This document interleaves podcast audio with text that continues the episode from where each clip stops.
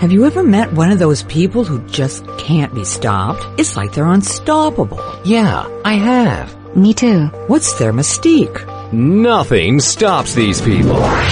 Don't stop. Welcome to Mission Unstoppable with Coach Frankie Picasso. You're about to meet some of the most amazing people. They've accomplished their goals despite insurmountable odds. They beat adversity, physical hardship, and traumatic events and emerge triumphantly. They're people just like you and me. And they're winners. Are you unstoppable? Here's Frankie to show you how. Hello there, everybody. We're a little bit late today. That's okay. We got here. Uh, not a problem. You know what? You're going to really understand just how apropos this was for, for us. Welcome to Frankie Sense and More. You know, did you know that roughly 18% of the American population, that's about 40 million people over the age of 18, are affected by anxiety? And 68% of them are age 12 and up. And they're taking antidepressants for depression and anxiety for at least a minimum of two years and many more than 10. Wow. So one in four women age 50 to 64, I'm in there, are on antidepressants I'm not. Anxiety disorders are considered to be the most common mental illness in the United States. But addiction is also on the rise.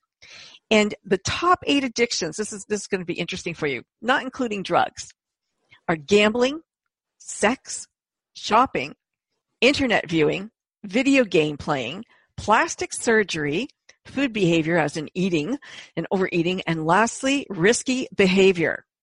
Is it any wonder that we need to find a solution to these common fears, addictions, and anxiety? Well, today we have one. My guest is Dean Sluyter, and his book, Fear Less Living Beyond Fear, Anxiety, Anger, and Addiction, can help anyone find the peace that they so desire in their lives.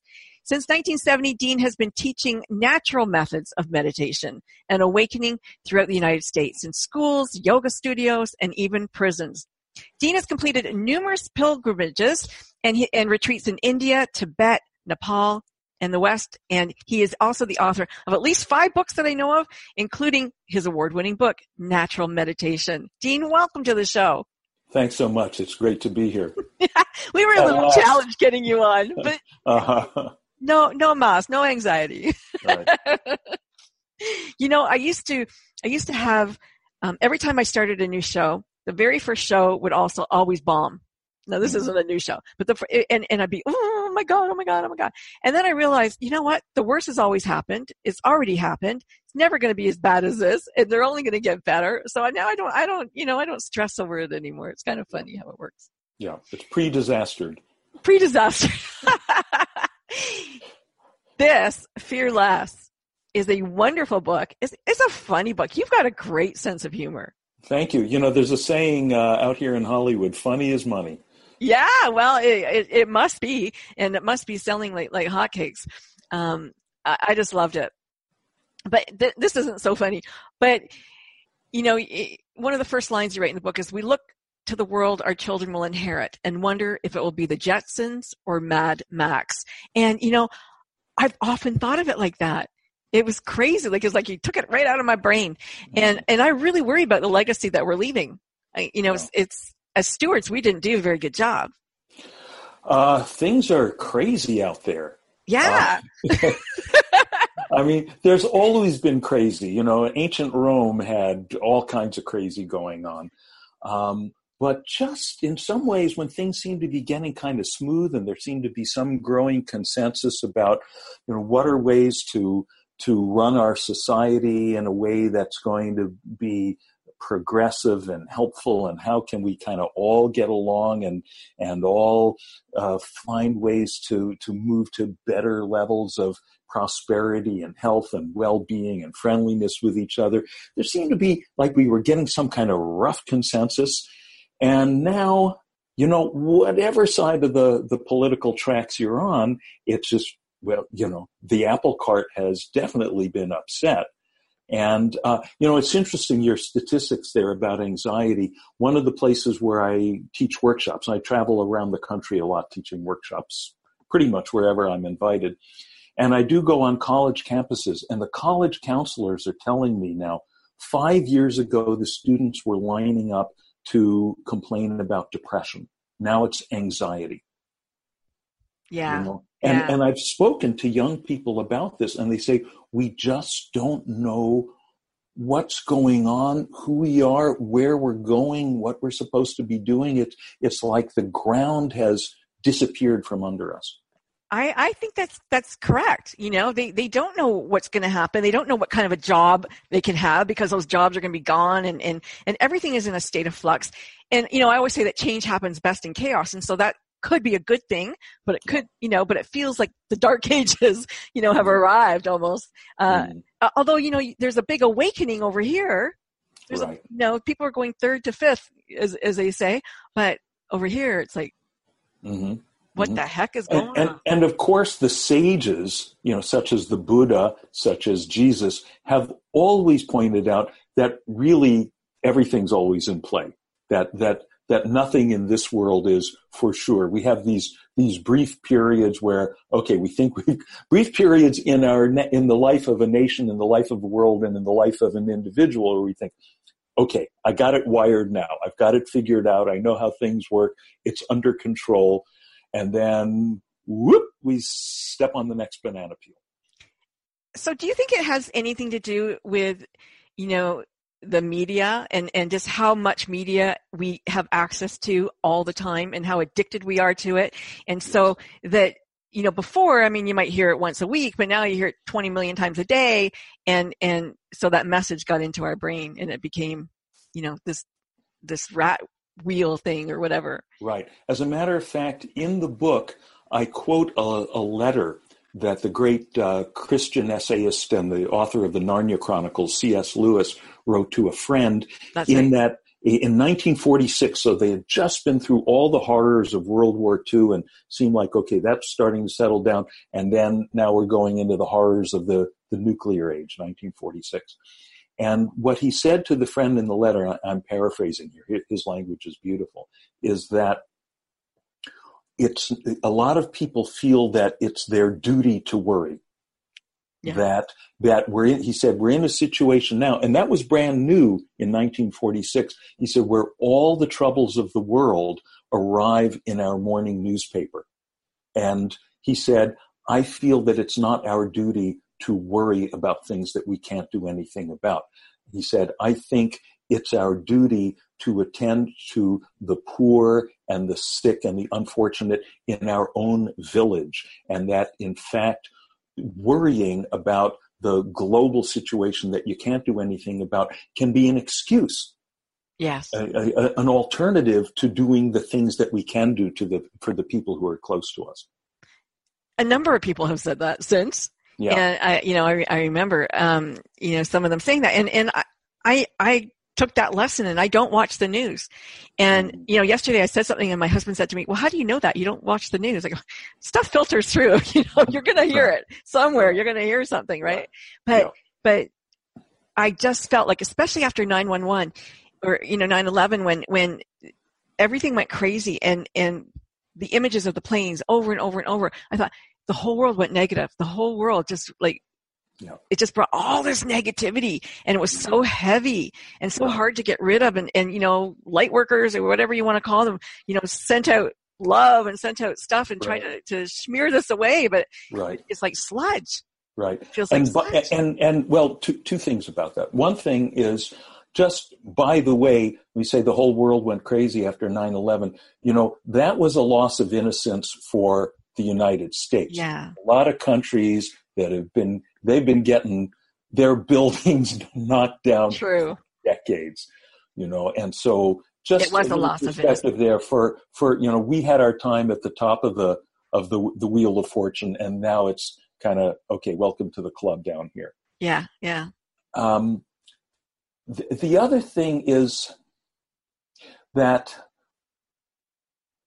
I have a chapter in the book titled "Would It Help," hmm and and Yeah. I took that title from the line a, a, a Steven Spielberg film in 2015, Bridge of Spies, true story of Rudolf Abel. He was a Soviet spy captured in New York in 1950 something, and he's on trial for his life.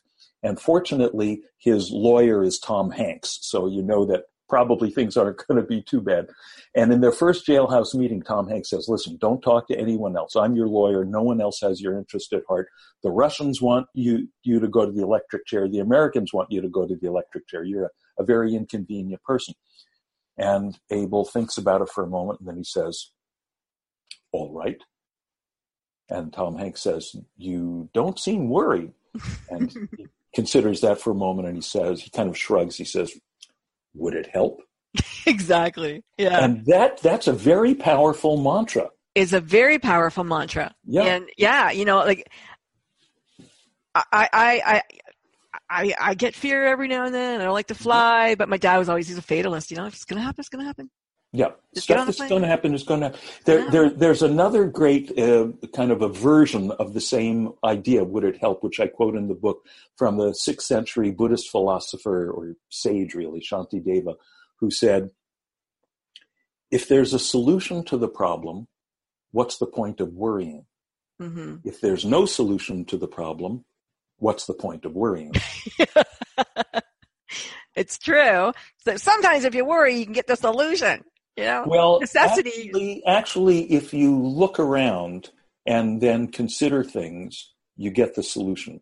Yeah. And and and no, it's. A, I'm really glad that you brought up that point because so many people, while they're thinking about the thing, looking around the thing, worry becomes a component, so that they think that worry is a necessary component. right. And in fact, what worry does is it clouds our vision.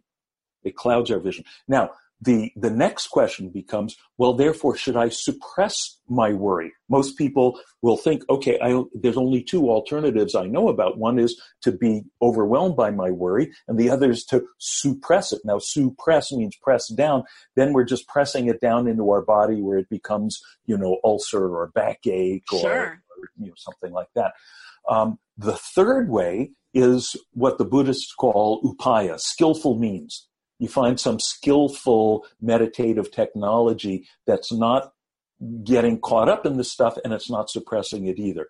Uh, one of the, and, and I give several of those in the book. One which actually is, uh, uh, Oprah is running it on her website. She's, this excerpt's running on oprah.com nice. is is a very simple thing. It's a two page. I like to write short chapters because people have short attention spans. so do I. Um, so this it's a I think a two page chapter, and it's titled "Breathe Through Your Feet." You know Um, what? When I'm just going to yeah, stop you there for a moment because I, I every time I, I read that, I think of it should be a Paul Simon song, "Breathing through the soles of your feet." Uh, yeah, right. Done. Breathing through the soles of our feet. Right. Yeah, there you go. So, but this is this is so simple, and and and you and I and anyone who's watching this or listening to this can can do this right now. It's so simple. First, just put your attention to the soles of your feet. Now, there's notice there's no effort. As soon as you think soles of the feet, that's it. Wait, am I feeling the soles of my feet or imagining them? Not quite sure. It doesn't matter. Imagine slash feel the soles of your feet. Then, as you're breathing in, just breathing in through the soles of your feet. Imagine, feel that. As you're breathing out, breathing out through the soles of the feet. Now, maybe you're breathing slow, maybe breathing fast, maybe deep, maybe shallow. Thoughts are going on at the same time, great. Noises are going on at the same time, great. We're not trying to concentrate or focus. We're just breathing in through the soles of the feet, breathing out through the soles of the feet. Now let's just take a moment.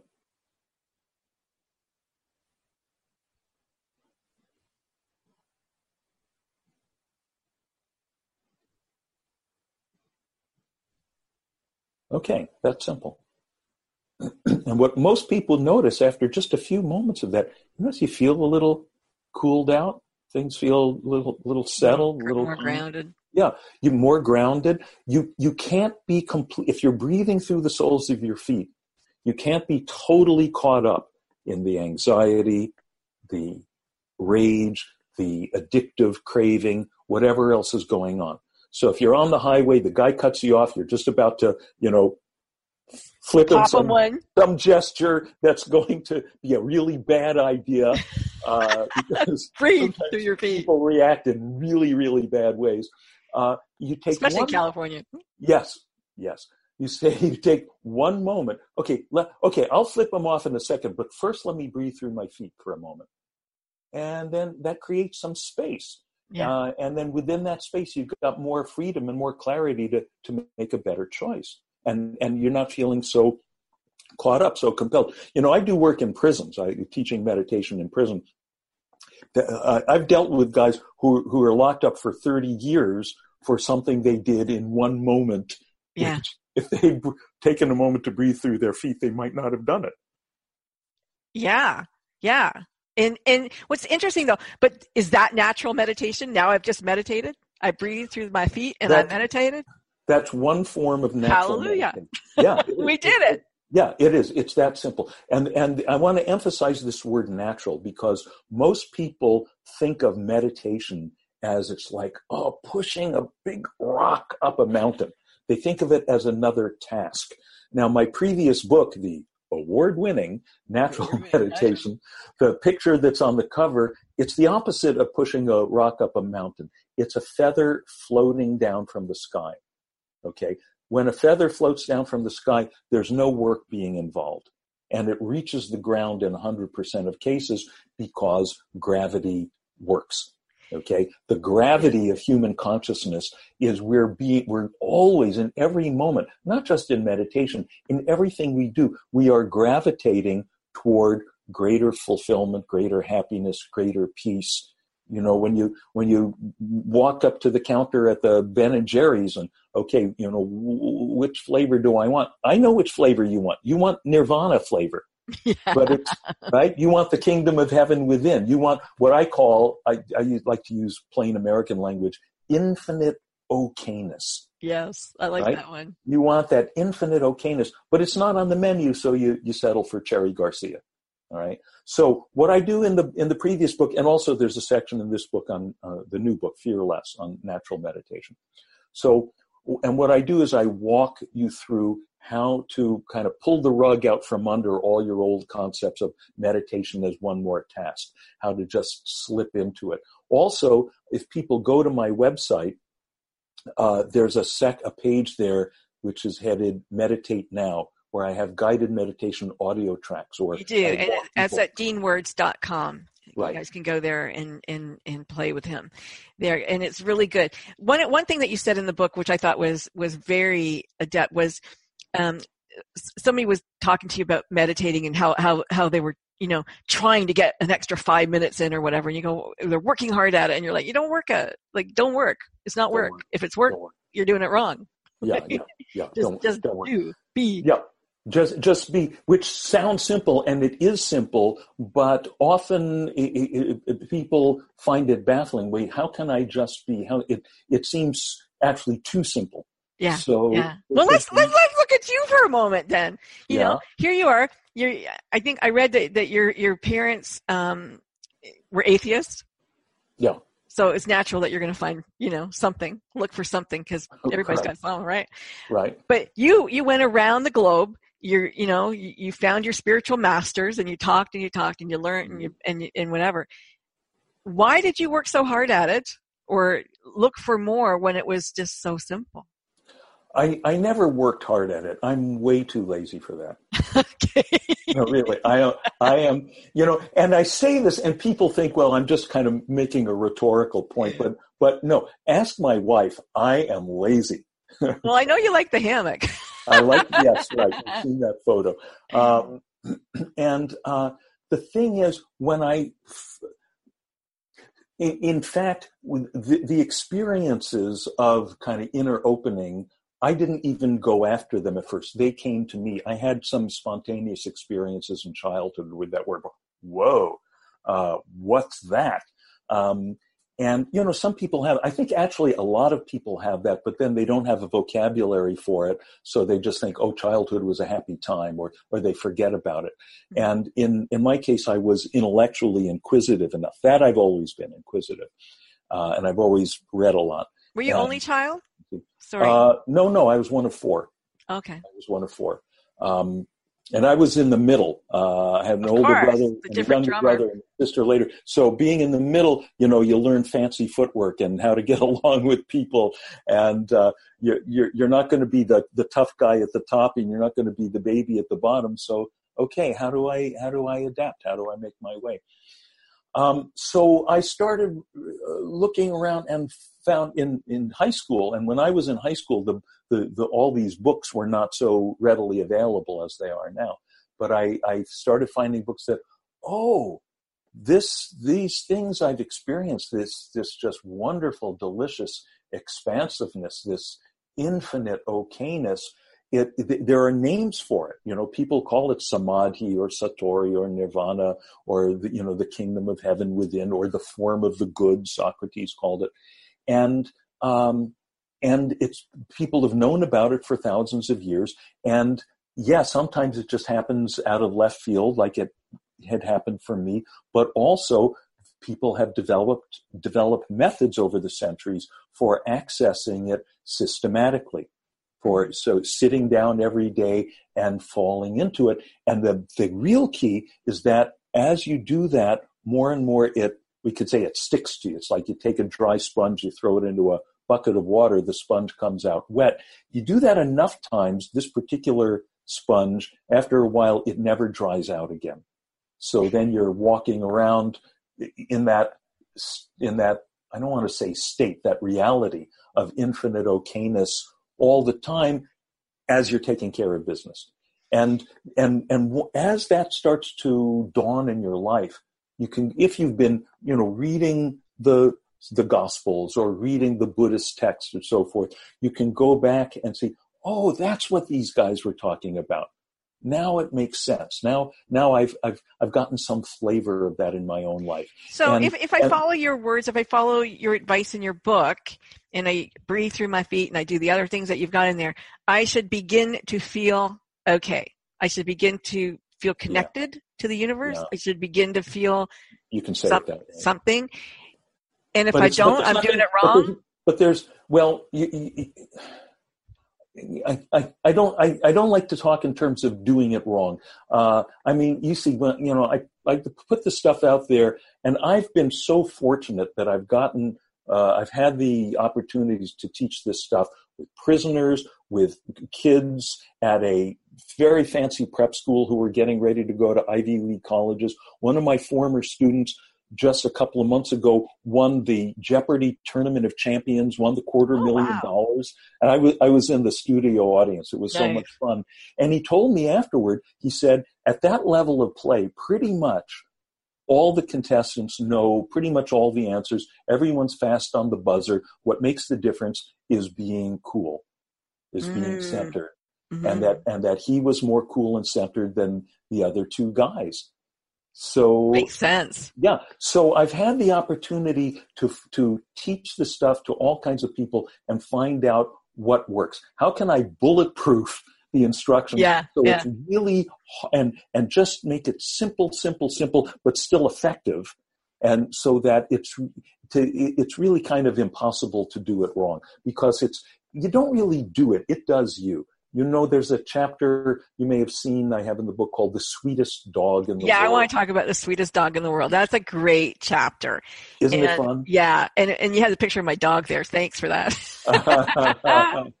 Great, yeah, yeah. So you know you have you live with the sweetest dog in the world, I do. and and and it's the the ideal listener. So in that exercise, and for people who are not so fortunate to to have Frankie's dog, you just sit down, you close your eyes, you imagine the sweetest dog in the world is there in the room with you, and whatever your problem is, whatever your story is, the thing that's got you caught up in fear or anxiety or rage or addiction, you mentally you tell the story. You just you tell it to the dog, tell it to the pooch, and the pooch, being the ideal listener, never interrupts, never never cuts in with, "Oh well, what happened to me?" you know, never disagrees, never agrees, just takes it all in and loves you, and just takes it all into his sweet doggy heart and absorbs it. So you do that, just unload, unload, unload your story till it's all unloaded. Then you take a breather, open your eyes, take a walk around the block, sit down again. Now you do it a second time. And this is where the first time is great. That's really all you need. But if you really want to go deep, really want to go profound, the second time, you are the dog. You close your eyes and imagine you're the dog looking out at the world through those sweet doggy eyes, and you look around the room and, oh, there's your dear human friend, the one you love so much. And oh, she's so troubled. Come on, Frankie, tell me your story and just go ahead. I have no idea what you're saying. It's all waka waka waka to me, but I can see your trouble. Just, I can absorb it all through my doggy eyes and into my doggy heart where I just exploded out into air, exploded out into space. And you, you know, it's hard to quote, do that wrong. Yeah, yeah, you know? yeah, yeah. And it's just, it's just fun. You know, awakening should be fun. It should not be grim. You know, the, the Buddha, the Buddha came to eliminate suffering, not to add more suffering. And if your spiritual practice or your meditative practice, whatever it is, is bringing more suffering into your life, then you're doing it wrong. Right. Right. I want to talk about the funniest. Oh, I just love this so much. Um, RBF. right, Resting right. bitch face. Let's talk right. about that chapter. That's okay. Hilarious. So, as you know, there's this meme that's been popular online for the last few years called resting bitch face, where internet trolls find pictures usually of female celebrities when they're off camera off duty and they're just resting with their you know they're not doing the usual smiling for the camera and they go oh look it's the resting bitch face okay you know the the trolls in their usual you know gallantry yeah so, so, sweet so nice right. so kind so so so what i've done with that phrase is i've flipped it around and i've got a chapter in the book called Resting Bliss Face. Right. Resting Bliss Face. And this is based on uh, a scientific phenomenon that was first actually investigated by Charles Darwin, uh, okay. which is called the facial feedback hypothesis. And essentially, what it says is that your face reflects your moods, but also your moods will reflect your face. So that if you're feeling joy, naturally you'll smile. But also, if you smile, that tends to trigger joy. Mm-hmm. So what I do is I walk you through, um, you know, just to plaster doing this, you know, it doesn't work. You have to start with the eyes. Just, you know, oh, feel what a real smile feels like, like the sun rising behind your eyes and the corners of your eyes start to kind of pull up and back like the corners of your mouth. And then after a while, the mouth just says, okay, I'll go along with it. Right. And, and, and then a shortcut the really easy way to do it is there's is the there's the the the smiling mantra. Put your dog's face on your this, the, here's this here's the smiling mantra, and everyone knows mantras like Om, which is also great. But here's the smiling mantra. Ready? Here we go. One, two, three. Whee! yeah. Okay. Hard, hard not to feel happy going. Whee! No, no. You get up now. So where, and it's good to like identify the choke points in your life. Where the the times of the day where you start to feel choked up with stress, with anxiety, whatever it is. And you know, for some people, it's when they first get up in the morning and they just feel oh, okay. And you're not going to feel like, even if you don't feel like it, especially when you don't feel like it so good. Sit up in bed or wherever you are behind your desk at work, close the door, whatever, and go. And you have to throw your hands up. You got the mantra and the mudra with the hands. So it's yeah. one, two, three, whee, with total abandon. Do that three times and then try to be depressed. I double dog dare you. I yeah. double dog dare you. You know, I know that it works. I did laughter yoga you know, I was te- uh, I uh-huh. taught laughter yoga for a while, and even like I mean, you start off with a fake laugh, but you but somewhere it just becomes so infectious, and you've got this deep belly laugh going, and you can't even breathe because you're laughing so damn hard, and right. it's so fun and so funny, and right. it's infectious and it's wonderful. Yeah. Like really, like you yeah. just feel so good. It is. It is. Yeah. yeah. So I get that. I get that, and and yeah, double dare you, everybody. Tomorrow morning, wake up three times. Wee! And if you're if you're not feeling a little bit better, then you know. There's a line in your book. Uh, it's a prayer. And I don't I don't know who said it. Um, because I didn't get who quoted it, but it says, "May all my actions be motivated by love instead of fear," and I love that. Yeah. Yeah. Yeah. yeah. You can't love and fear at the same time. You know, um, on one on one level, on the level of emotions, uh, that's the case. On the level where fear is an emotion, love is an emotion. There's also a deeper level. You know, again in the in the Gospels, um, uh, it says, you know, perfect love casts out fear. Mm. Perf- so that's the deep level, perfect love. What does perfect love mean? Perfect love means non-separateness. You know, perfect love, complete love. Actually, the word that's used there is, I think, uh, um, teleos, or some form of the Greek word teleos, which is like a, from the same root as telescope, like fully extended love. Okay, love in its full extension is actually to discover that you and I are not two separate, distinct things, but we're part of one bigger thing. You know, the, the Jamaicans have this wonderful expression. Instead of saying we, they say I and I. I and I. I and I are having this lovely talk on Facebook Live right now. You know, I like that. Yeah, it's it's beautiful, and that actually become even just hearing it. Can you feel there's something in us that says yes to that? Somehow we know that that must be the it should be the case, and experientially, you start doing some of these meditative practices, this natural settling into our inner silence, and you start to see, oh, that same inner silence that's at my core is at Frankie's core and is at everyone's core. Where, where I thought I was this little separate wave, and that that you're this separate wave over there, and there's this this distance between us. But as I sink into my core in so-called meditation, I say so-called because it's not really work. So right. it's, it's a letting go. So as I sink into meditation, my little wave, I'm sinking into noticing, oh, at my base, I'm ocean. And the more I do that, the more I realize, oh, you're an expression of the same ocean. Where there's and there's only one ocean around here, and it's just you know this through this one over here called Dean and this one over here called Frankie. We're just waving. Fish in the ocean. We're saying hi, I and I. hi, I and I. The, yeah, now, the, and and when you're and when you're you're living that, right? How can you not love? Right.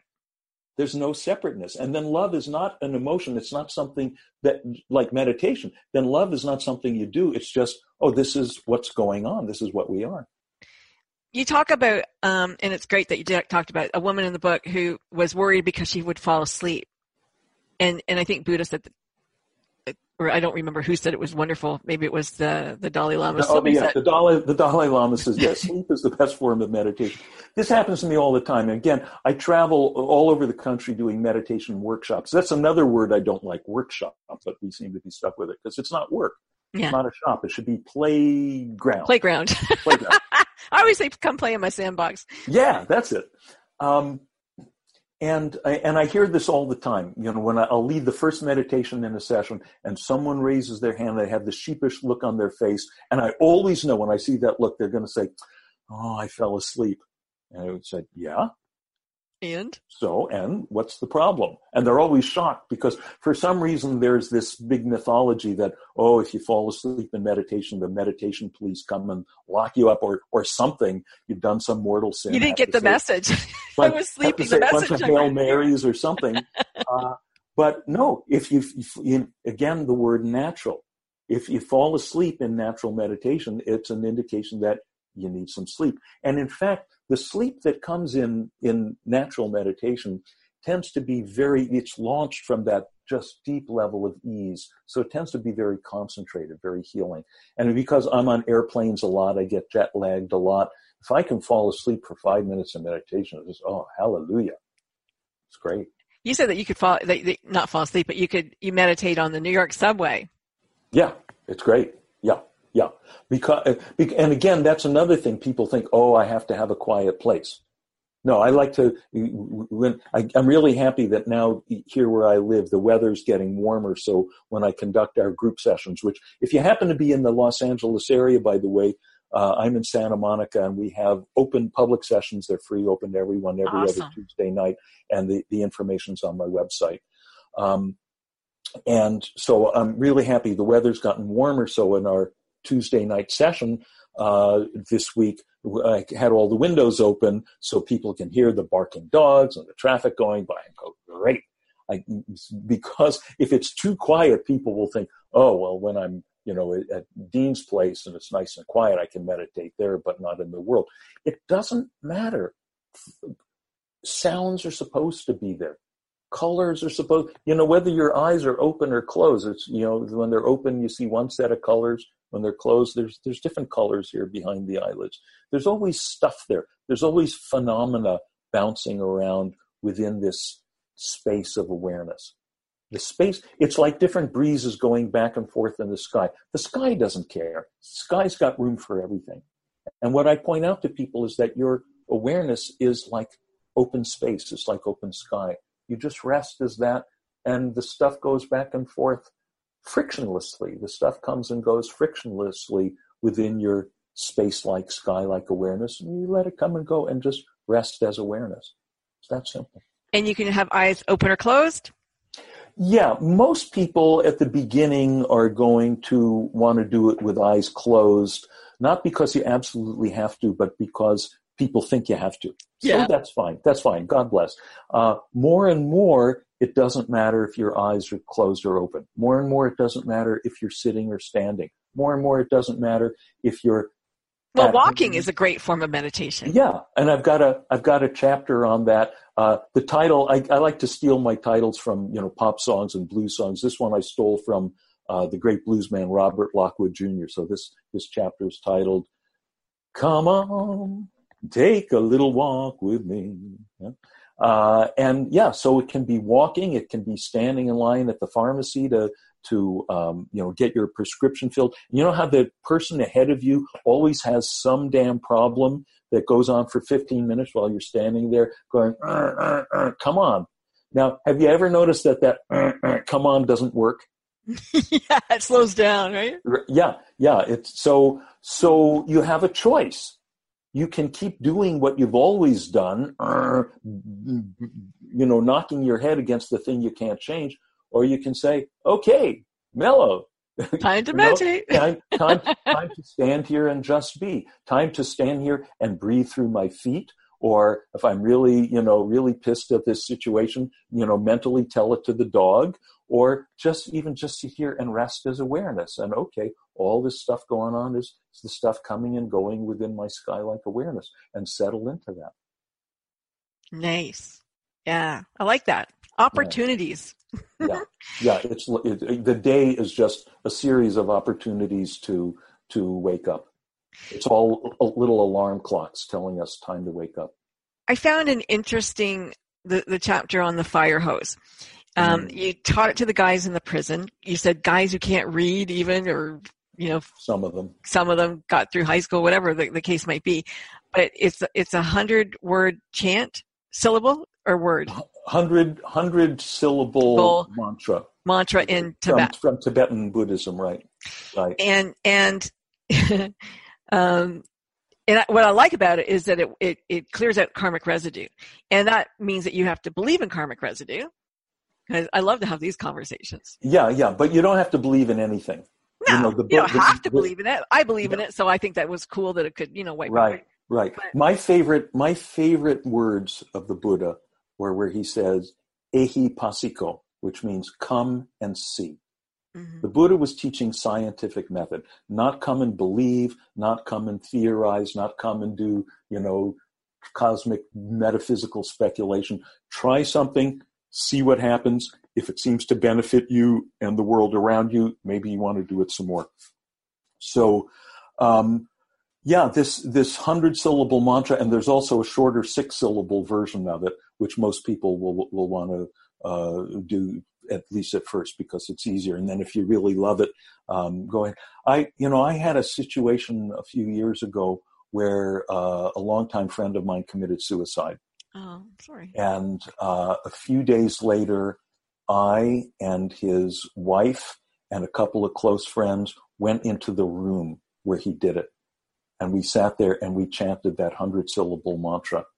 And it was so great to to be able to do that and and i to me it's not a woo thing or a magical thing it's just okay you know maybe it's psychological i don't know but it just especially his his wife his widow she felt so much better afterward that there was a feeling of something we could do to to clear the air Now, interesting enough, your late wife, you played. She she taught this method, and Yes. you played her teaching it at her own funeral. at her own funeral That's so that's amazing. yeah it it it was incredible um she she specialized in um, uh, she was also a, a meditation teacher and she used to teach at these buddhist retreats where she would lead the chanting of this hundred syllable mantra that would sometimes you know go on for hours. It was it was incredible.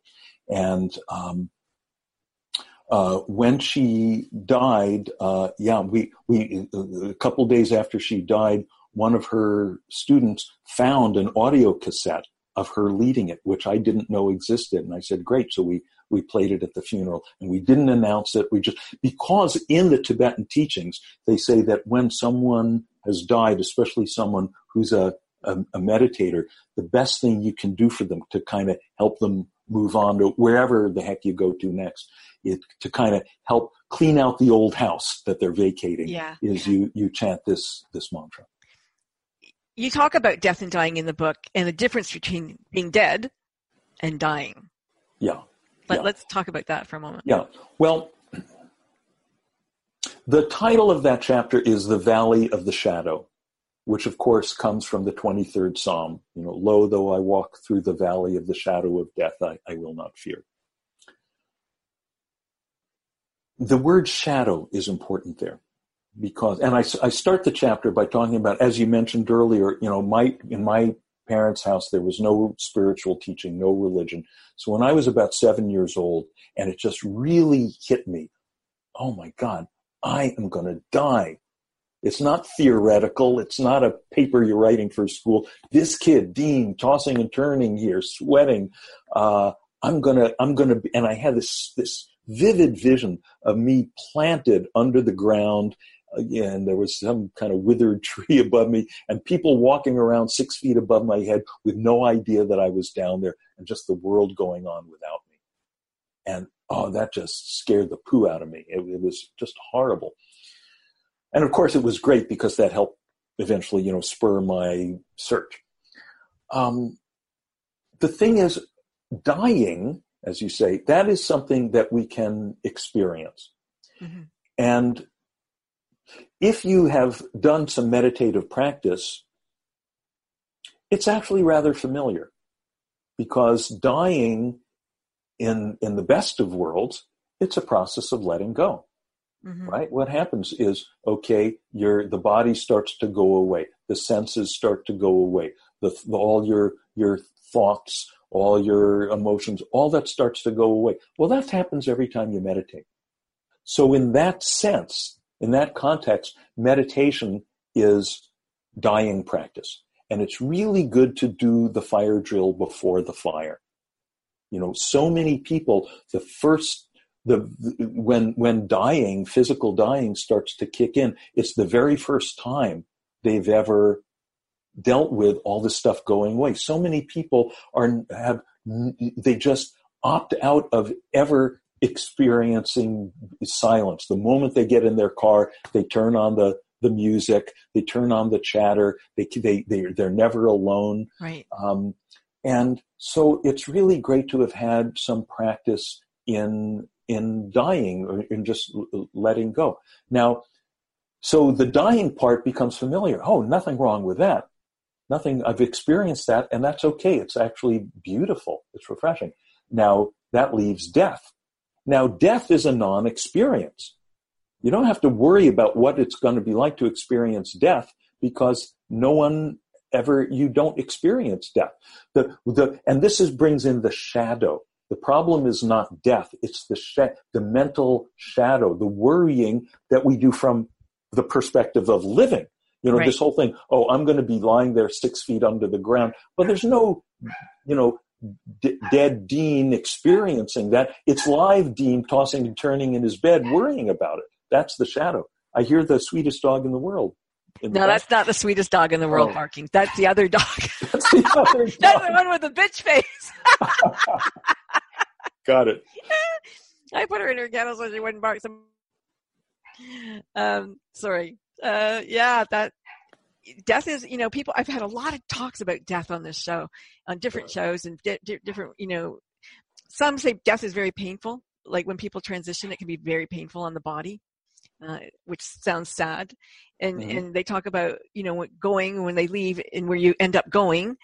Uh, is where you where you ex- where you think you're going to go you know so it's the thoughts that you have about where you might be going is where you kind of end up going who knows i haven't died well i have died many times probably but Yeah. you know you Not- don't remember not, that. not that. Not that you clearly recall. not that you can Uh, recall yeah Right now, the thing is that uh, the you know the the the great traditions and the Tibetan tr- tradition is very strong in this. Um, is uh, that there's what they call the bardo, the the intermediate states. So any so when people describe, okay, you go to this place, this thing happens, this thing happens. These are different descriptions, uh, as far as I can see, of particular bardo experiences.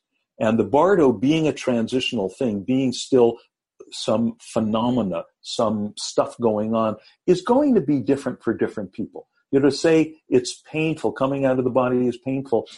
Well, that might depend on the person. If it's the first time you've ever come come out of the body, you know, if you haven't practiced meditating and just gently kind of melting out of the sense of being localized inside a body, inside of time and space, then it might be like, oh, like a ah, suddenly cracking through an eggshell. Whereas if you've had some, done some practice every day for a few minutes of just melting, just dissolving, then, oh, you know, it's, uh, okay, I got this. I've done this. This is familiar. yeah i i can see that i can Yeah. see that yeah I mean, it may be arrogant for, because I also have never died that I can clearly, you, you know, recollect. So I'm kind of arrogantly sitting here saying, okay, we got this under control. But, um, you know, coming back to my first wife, Maggie, because, you know, in that sense, yeah, dying is the final exam. She aced that exam. Okay. For one thing, uh, she was dying of colon cancer. Oh, and she would go that's for horrible yeah, Yeah, it is. It is. And she'd go for, I mean, her poor body went through so many indignities. And I remember her at one point looking up at me from her hospital bed and saying, How do people who don't meditate deal with this stuff?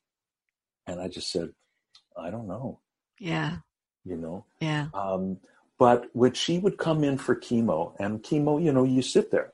And so, oh, she said, I know how to sit. That's called meditation.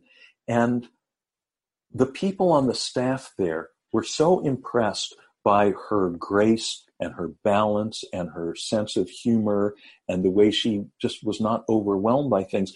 They wound up bringing her back. They had her teach the whole oncology staff to meditate. wow Yeah, it was really awesome. beautiful. Yeah. Yeah i you know my stepmom died of uh, pancreatic cancer and it you know Oh, yeah. you see it's similar and it's Mhm. but it was interesting because just just before she passed she was very luminous like there was this luminous peace you know Yes. and Yeah. i'm like wow Yeah, you know, my older brother uh, died a few years ago of of lung cancer. Um, he was a lifetime smoker, and he was only two years older than me, but he looked a lot older than me because you know he had a lifetime of smoking. I had a lifetime of meditation, yeah yeah uh, and you know he was he was a wonderful person. But you know that that happened to be the the, the path in this life, and um, when he died, that same th- exactly what you're describing. You could just see he would he became luminous. All the stress, even the lines in his face, they all just fell away. And it's such a privilege to be around that and to see that, and you go, "Boy, whatever I'm looking at there, that does not look like something to be afraid of." And I remember, like you said, when you were a little boy, you know, you were afraid to die. And I was afraid of, of not, not the death part itself, but just the, I won't be here anymore. Like that's so, mm-hmm. so mind blowing that I will not be here anymore like this. Right. Mhm. And it's hard to imagine not being here. It's hard to imagine everything going on without you. Yeah, uh, and again, because we're trying to imagine it from the point of view of being an individual in time and space, imagining things going on with. But but here's the thing that may be helpful: you actually experience that every night when you go to sleep. When you go into the state of, I mean, there's dreaming, that's one thing, but when you drop into the state of dreamless sleep, right? You've dropped out of, there's no time, there's yes. no space. There's no thoughts. You're not a Democrat or a Republican. You're not. You're not I'm a, a Canadian. I, I plead the fifth. it, it, it all it, it, it all goes away. Yes. Now, we think of that as absence of awareness. Yes. But as you continue to do these these meditative practices, more and more you realize it's not really absence of awareness. It's as one of my teachers put it it's awareness of absence. Yes. It's it, it's it's it's like and this happens because it happens in meditation as well. It, it's like the there's no long there's not a movie playing on the screen at the moment but the screen is still switched on the screen is still glowing the screen is still luminous yeah but yeah. but at rest luminous rest luminous yeah. emptiness empty luminosity that's what we dip into in meditation. You can taste it, can't you? Just yeah. from the words. And that and and that more and more becomes what we dip into when we sleep. That's why people love sleep. And and what all the great traditions say is death is the same thing exactly. Nothing to worry about. And isn't it interesting that even if we've never studied about the life of the Buddha or Jesus or Socrates or Lao Tzu, somehow we know intuitively we know that wherever those people were coming from, whatever it was they knew, they knew death is not a problem. Mm. They, they're not. They, they didn't have a bunch of anxiety about dying. But we have an anxiety about a whole bunch of other stuff. Hence this book, Fear yes. Less.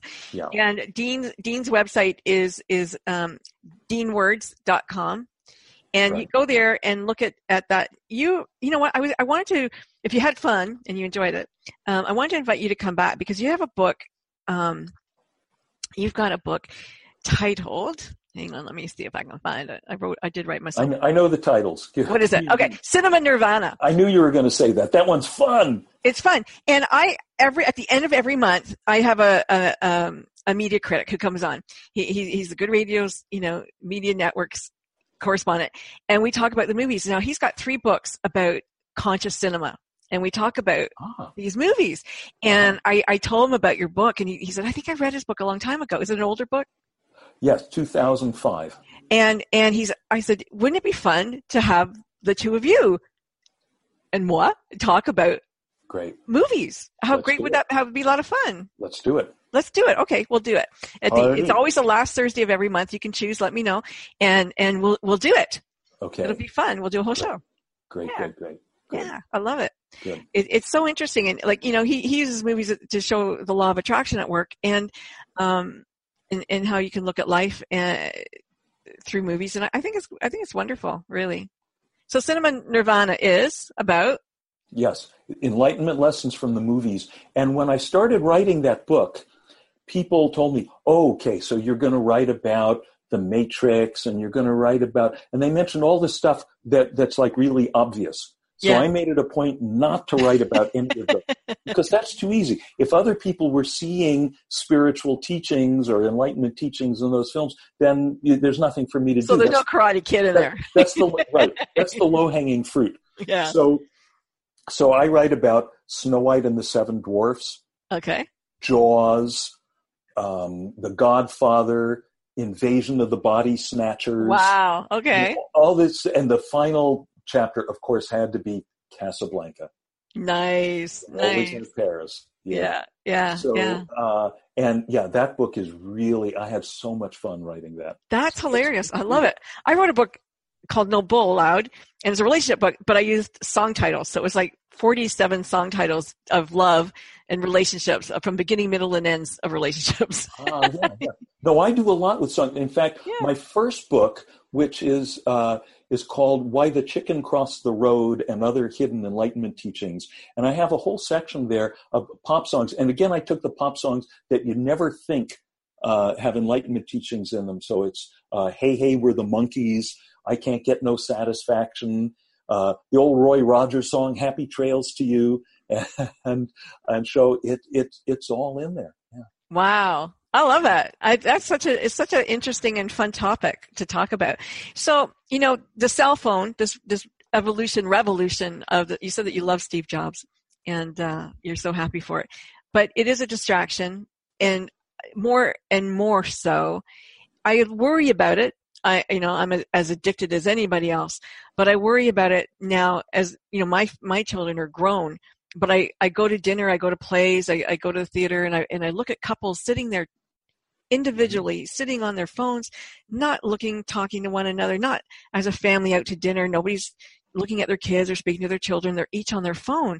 And this, this is like the most bizarre phenomenon I, have experienced. Yes. Like, why are other people? It's, it's, like when you go to a store and the phone rings and the salesperson stays on the phone for a very long time. You're sitting there with your money and, and the object in your hand, going, "I want to buy it. I'm right here." The person on the phone, you don't even know if they're ever going to come in, but right. they give them more time and consideration than the person in front of them. Yeah. Same with the cell phone.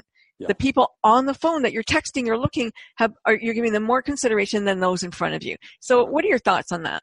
Right. Well, first, let me clarify where you said I love Steve Jobs. I'm very grateful for, the, I mean, uh, uh, uh yeah, an iPhone, a cell phone is a miraculous object. It is. You know, I mean, the fact that I can, you know, uh, be in seeing live video, live moving pictures of my kids and my grandkids in different parts of the country is fantastic. Yeah. Uh, and that I can, you know, look up words and look up facts and essentially the world's knowledge right there in the palm of my hand, along with a bunch of cat videos. Uh, you know, it's, it's great. But it's so fantastic that it's easy to be addicted to. And we're starting to see, for example, doctors are starting to report seeing the condition known as dowager's hump, you know, where old ladies traditionally they get like this, where they're losing the calcium, they get like little humpback thing. Doctors are starting to see that in teenagers. Wow. From spending so much time looking down at the phone because with your head at that typical 60 degree angle, it's the equivalent of putting, I think it's like 50 pounds of dead weight on your neck. Wow.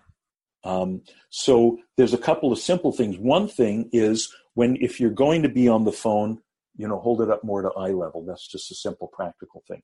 But the other thing, and I have a chapter on this titled uh, "Meditating with the iPhone Zero." So again, I like to take whatever's there and turn it around. Everything becomes a doorway into meditation, a doorway into settling into that place of infinite okayness. Well, we can go to your website. We can listen to you start us off. That's right. That's right. So the way to, the, how do we meditate with the iPhone Zero? Well, you know that thing when you get in the line at the pharmacy or you're standing in line for coffee or your your date goes to the bathroom and that thing where reflexively now people they they put their hand in their pocket they start to whip out the phone okay let's see do i have another email is there a news update something give me something give me some stimulation it's just a habit yeah so very simply the next time that happens and you're about to put your hand in your pocket don't do it tie yourself to the mast don't do it. Now, what's going to happen is you're going to feel this wave of anxiety. Like, but, but, but, but maybe I'm missing something. But, but, but there's nothing going on. That's intolerable. How, how can it be okay for me to stand here with nothing going on, just being? Right? But, but, but know that that's going to happen. That's supposed to happen. That's a necessary part of the experience. Now, what you do is you let that wave of anxiety roll over you and crash. You get, have to let it take its time until that wave passes. On the other side of that wave, you're going to experience something called peace. Yeah. Silence, okayness. Ah, and rest in that. And if, you know, five minutes later you whip out the phone, okay, but now you have poked a hole in the, the, the thing's grip on you. Yeah. Now you've come a little bit more free from it. Again, that's why the book's not called Fearless. It's two words. Fear, Fear less. less. Addictive, addiction less. Less of all, just kind of poking holes in all these yeah. things that, so that their grip on us is not so total. And the sky didn't fall, Chicken Little. It's still yeah. okay. the sky didn't fall. You didn't die or get pregnant. like that's the worst thing that could happen, right? My daughter, from the time she was like 12, her biggest thing was, and I'm not pregnant. Or I, I, I and she goes, and I'm pregnant. So I, I think it was like five Christmases ago. She's 30 now. I, I put uh, pregnancy tests in her. Just- okay, you're pregnant. Let's see it. Give me proof. Right. Yeah, she's so funny because they're hilarious. Um, Dean, what a what a what a treat it was to spend some time with you here. What a great Really book. What a what a treat. Like I remembered who it was now. It was it was Wayne Dyer who said, "If I can't change the news, I don't watch it." Yeah, yeah. By the way, I watch the news. I, Yeah. I, I, you know, I came from a very political family. Um I, I, I read the New York Times virtually every day, um, but I, I just, uh, uh, I'm able to do it just as it happens. I can do that, and and okay, there, you know, it's it's it is what it is. Um, for, a lot of people, especially these days, they can't. Then then don't do that. yeah, I can't see his face. You know, for me, I do. I don't happen. To, I don't watch. I don't follow football, so I follow the news and stuff. Yeah. Well, the one with the bad hair, it's really difficult to watch his face, his lying face. But, you know, the, I can see watching the news once. The problem is like CNN over and over and over, the headlines over and over and oh, over. Oh, I don't. Yeah. Oh, I don't watch it on TV. I just I read. The Oh, you read it. Okay. And it's different because then you can make up your own stuff in your head.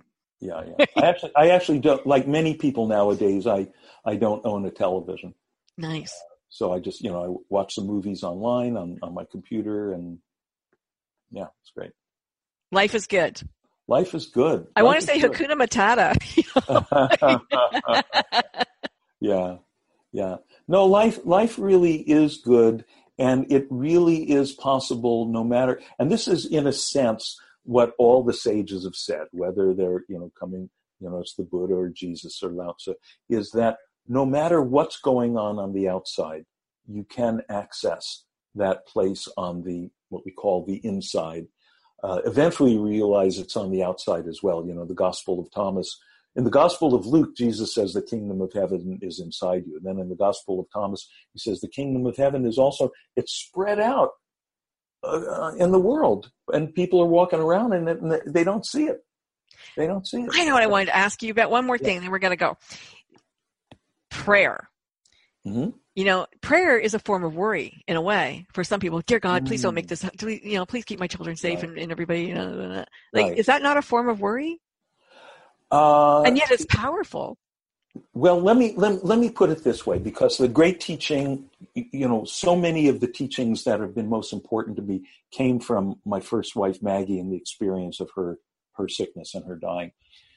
Um, she was a uh, maybe a week or two uh, before she passed, and as I mentioned before, she was a Buddhist teacher, and and she we got a call one day. I was in the hospital room with her.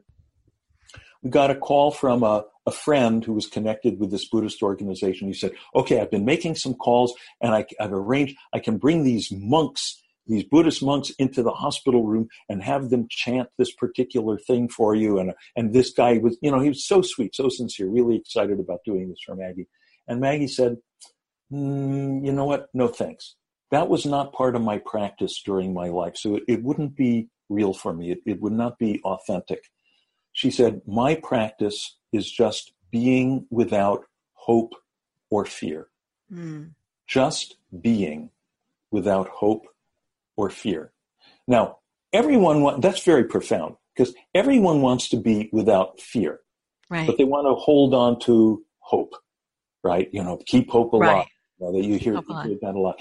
And, and a lot of people may not want to hear what I'm saying right now. This is kind of the postgraduate level. But Mm. for people who can hear this, this is a very liberative teaching, which is that hope is, in a sense, it's the flip side of fear. Hope and fear are both investments in a particular future outcome, hmm right? Hope Mhm. says, okay, everything will be fine if If. the desired outcome happens in at this point in the future. Fear says everything's going to suck if that desired outcome does not happen in the future. Right. Just being, as Maggie was doing, Mhm. says settle into right now. As Jesus said, you know, let the future take care of itself. Take no thought for the for the for the morrow, right? And just be in this moment and find the infinite okayness, which is always right here within you, no matter what's going on, no matter what outcomes are going on. That's, that's the, that's the deeper teaching. Wow. And anyone can do that. Anyone can access that. Mhm. That it's it when once someone shows you, walks you through it a little bit, it's easy. It's easy. Very profound. Very profound. Okay, Facebook, we are leaving you. We're going to go to the other side, and you're not going to see us anymore, but we're going to still be. I promise. Okay.